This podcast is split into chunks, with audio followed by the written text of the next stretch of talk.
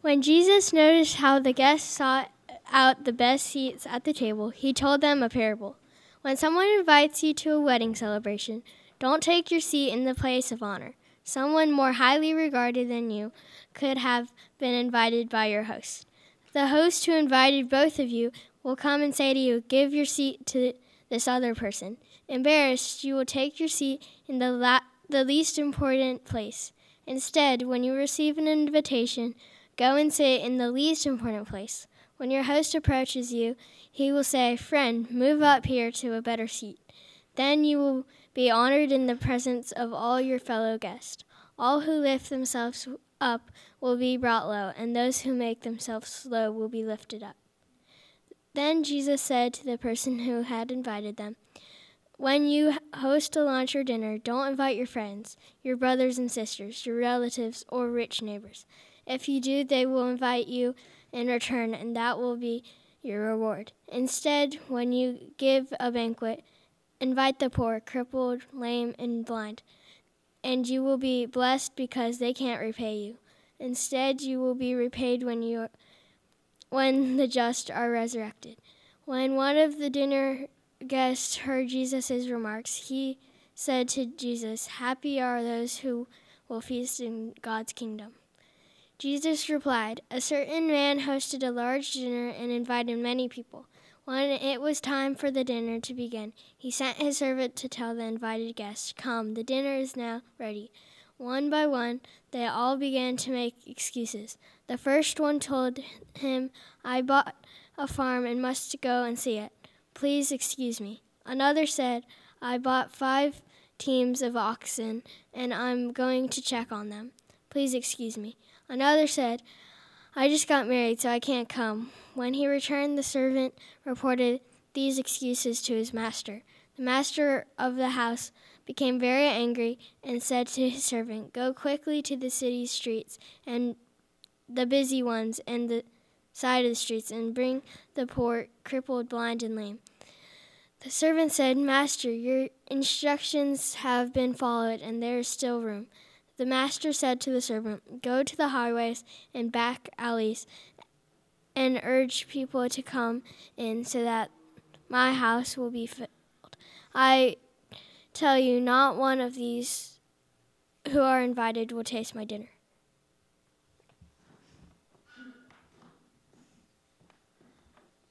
Nice job. Thank you.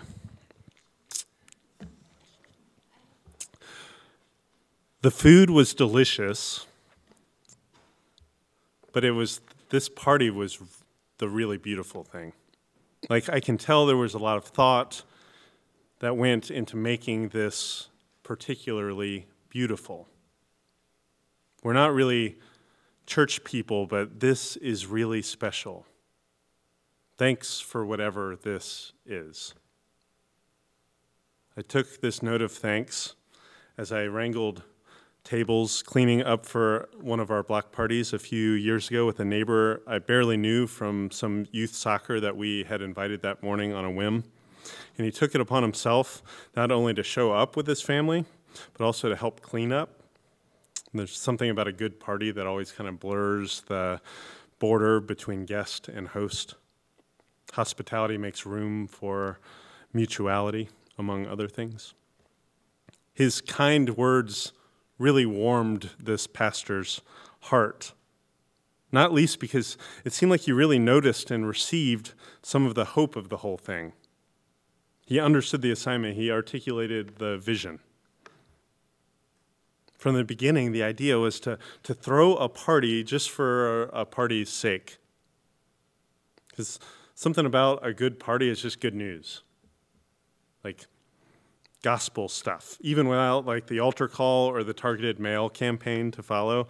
Like, the thought was, what if at the middle of this busy intersection, the same busy intersection, there was just a race, and like many of us came into a walk up music that we didn't choose, but was kind of perfect for us. Thunderstruck, and I want to dance with somebody, you know? What if at the middle of this busy intersection with all this stuff happening and all these lives crisscrossing and barely missing each other and sometimes bumping into each other? What if at the confluence of all of these different neighbors living different lives, what if we could just convene and just celebrate, just be together? What if we could just set a table as a church community and then foot the bill? It'd be pretty fun. There was also some like Isaiah 55 logic in here, if I'm going to show the math. Come, all you who are thirsty, come to the waters. You who have no money, come buy and eat. Come buy milk and wine without money, without cost. Those were kind of the ground rules that we set for ourselves. Nothing cost anything for our neighbors, no strings attached. And we have everything right here already for a pretty darn good party, if I do say so myself. Over the years, we've seen this fall block party turn into um, such a witness of God's generosity, sometimes for our neighbors, but most often for us. It, it reminds us of the gifts of this place, the, the joy of strange and beautiful tables, and the power of invitation.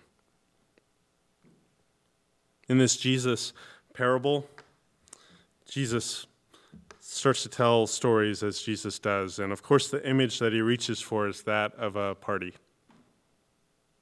First, he's kind of got to clear some ground for his friends and his followers, and especially the more fancy religious people that he finds himself around. And all of them are kind of used, for, used to parties, and they're used to jockeying, jockeying for position at parties. They're the sort of people, and maybe you're this sort of person, or you know this sort of person, that is kind of obsessed with where they're going to sit before they get there like they want to know the table arrangement at the wedding reception. And so he tells this kingdom story meant to pull them into this drama of what God wants to do around them and through them. That God wants to set crowded tables, strange, unwieldy feast with friends they haven't met yet, and if we're being honest, probably people they wouldn't have really thought to invite on their own. Jesus knows all too well the sorts of excuses that are going to start to fly when he offers an invitation to a party not of our own making. I hear similar excuses to these, not as many oxen. I've offered some of these similar excuses. It's a little hard to commit to a party that you don't feel like you're in control of.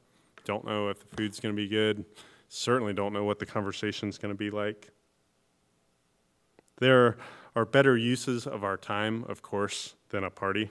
Sensible things, like getting to know my farm or my oxen or my wife, not listed in order of importance, I hope.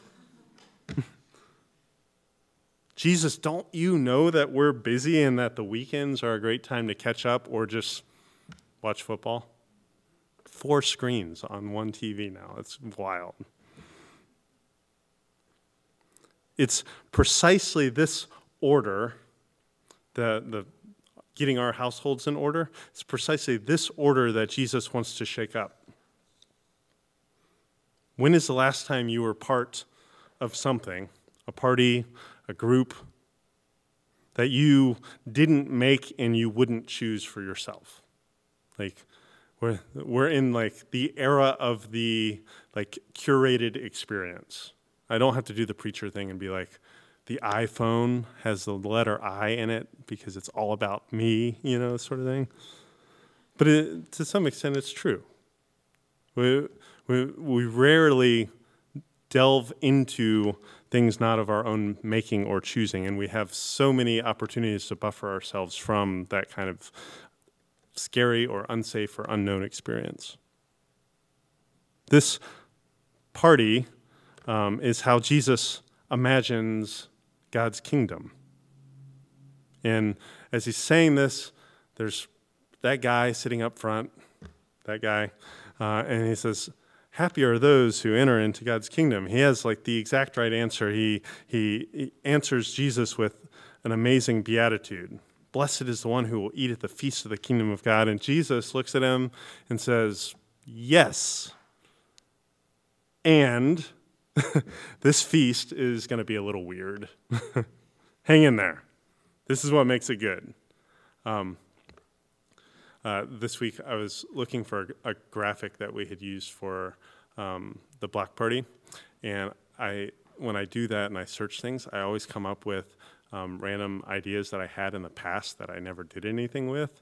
And so if I suddenly die and y- y'all find my hard drive, there are going to be all these like stickers and T-shirts that never happen. And one of them was for a bumper sticker, and this might happen. It says "Keep church weird, local," or "Keep church small, local, and weird." Um, and I deeply in my bones believe that, right? And I think that's a little bit what Jesus is doing here. Is keeping God's kingdom small, local, and weird with this invitation to this party. He's beginning to show that God's kingdom is deep and wide and configured around crowded tables with plenty of room so that we don't ever feel like we only have to opt for like smooth, sensible, easy, fun, or without friction experiences. He says, when you do that, that's just kind of a party with its own payoff. You've already received your reward when you just invite friends and you just keep your circle close. Instead, have a, a vision and build a capacity, and you're going to have to kind of build a capacity because this is weird, hard stuff for radical and ragged fellowship. Strange times together around crowded tables that make no sense apart from the fact that God made them or that for us that Jesus stands in the middle of that fellowship. That's kind of what we're doing every potluck meal. There, there's this, this like haunting, overarching expectation that I sit down at one of those white plastic tables that is not particularly new, even though it's very clean. Um, and I sit across from someone and I don't know what we're going to talk about. I don't know what's going to happen. But I believe that somehow Jesus is going to make this work. Somehow Jesus, by God's Spirit, is going to bind us together, is going to open our hearts up to each other. That Jesus stands in the middle of the fellowship, and apart from him, it would fall apart. That's faith stuff. That's kind of out there ideas.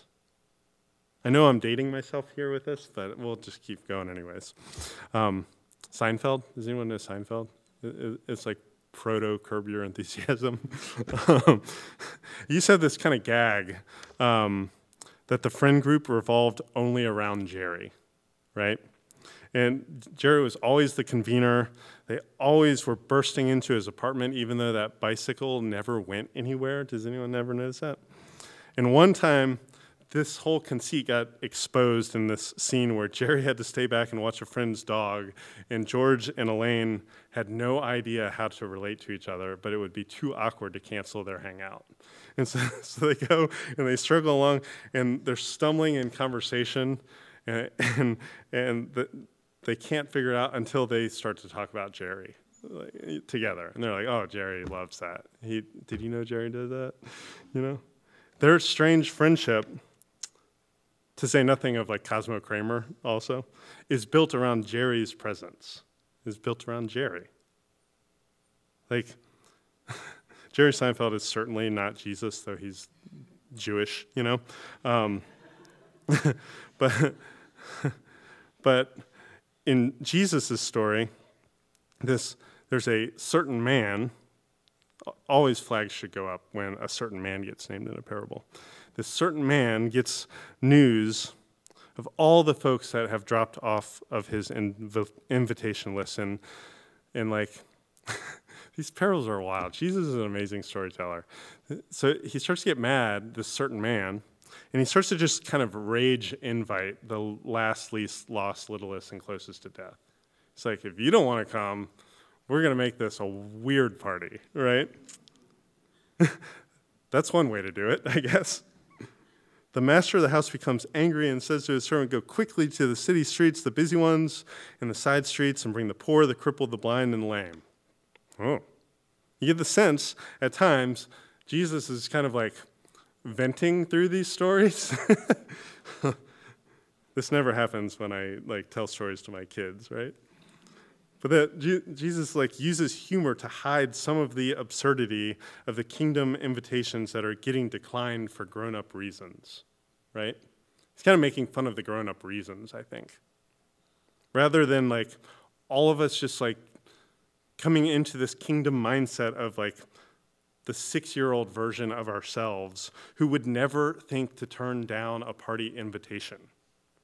To bounce, like, if there's a bounce house, I'm there, even though it's like completely lost on me that I don't really know this person. I only got invited because everyone in the class had to get invited. Like, we're just gonna keep moving in that direction. I'm gonna mine everything I know about this little person, try to buy them that $10 thing at Target. We're gonna try to round up some tissue paper and wrap it on the way there, and I'm going to have a ball, right? Maybe that's a little bit how the kingdom of God works in this story. That, that we should be more like that than the responsible person with farms and oxen and spouses, right?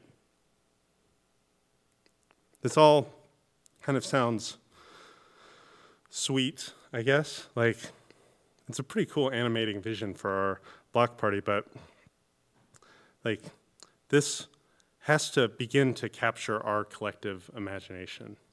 Like it's almost like a like um like a neighborhood sacrament, like a a visible, tangible, active, participatory thing that that shows us these invisible, intangible spiritual realities, these big kingdom themes, and we get to participate in it. But let's also not forget some of the, like the, the real world cash out here for the kingdom of God being shown in this way.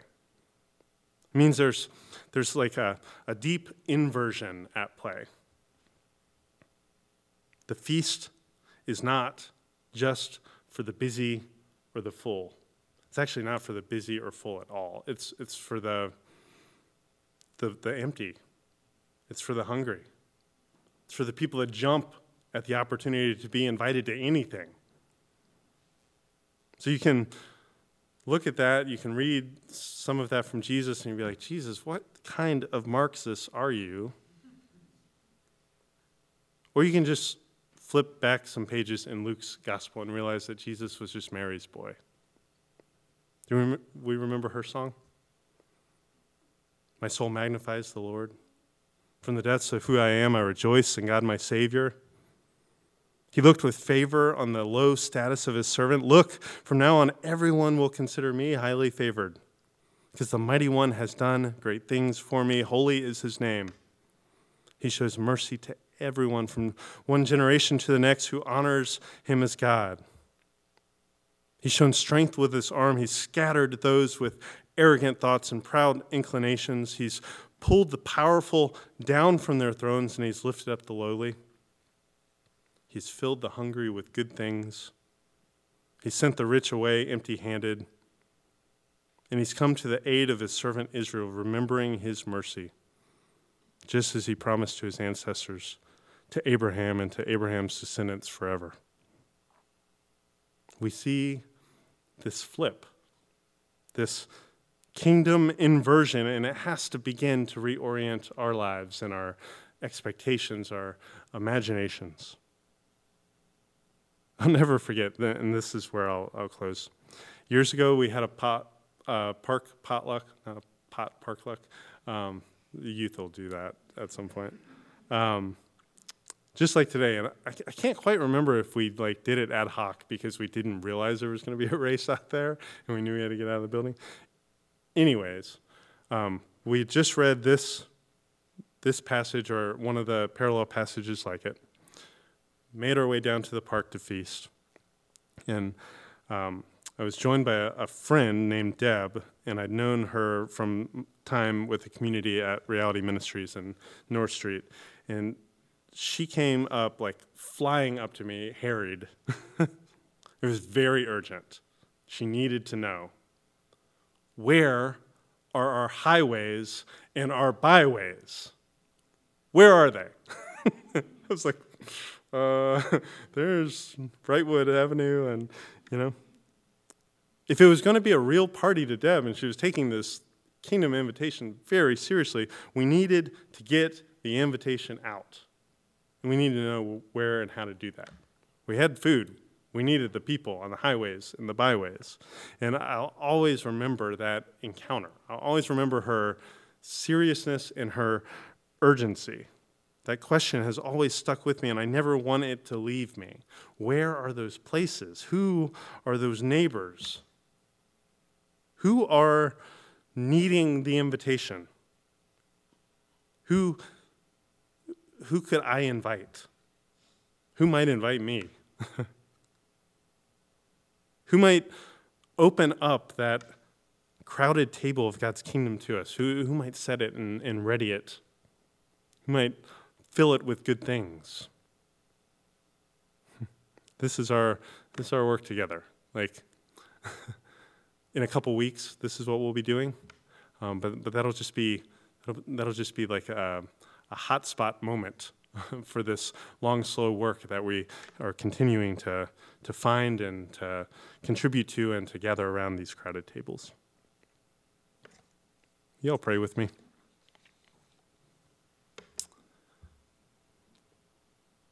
Lord Jesus, we give you thanks for these kingdom stories that um, are funny and weird and um, invitational. Um, help us participate in them. Don't let us just sit back and um, read them like they don't implicate and invite us. Um, guide us in this work together. Um, be right in the middle of our fellowship. Uh, we thank you for your spirit that makes all of this possible. We pray all this in Jesus' name. Amen.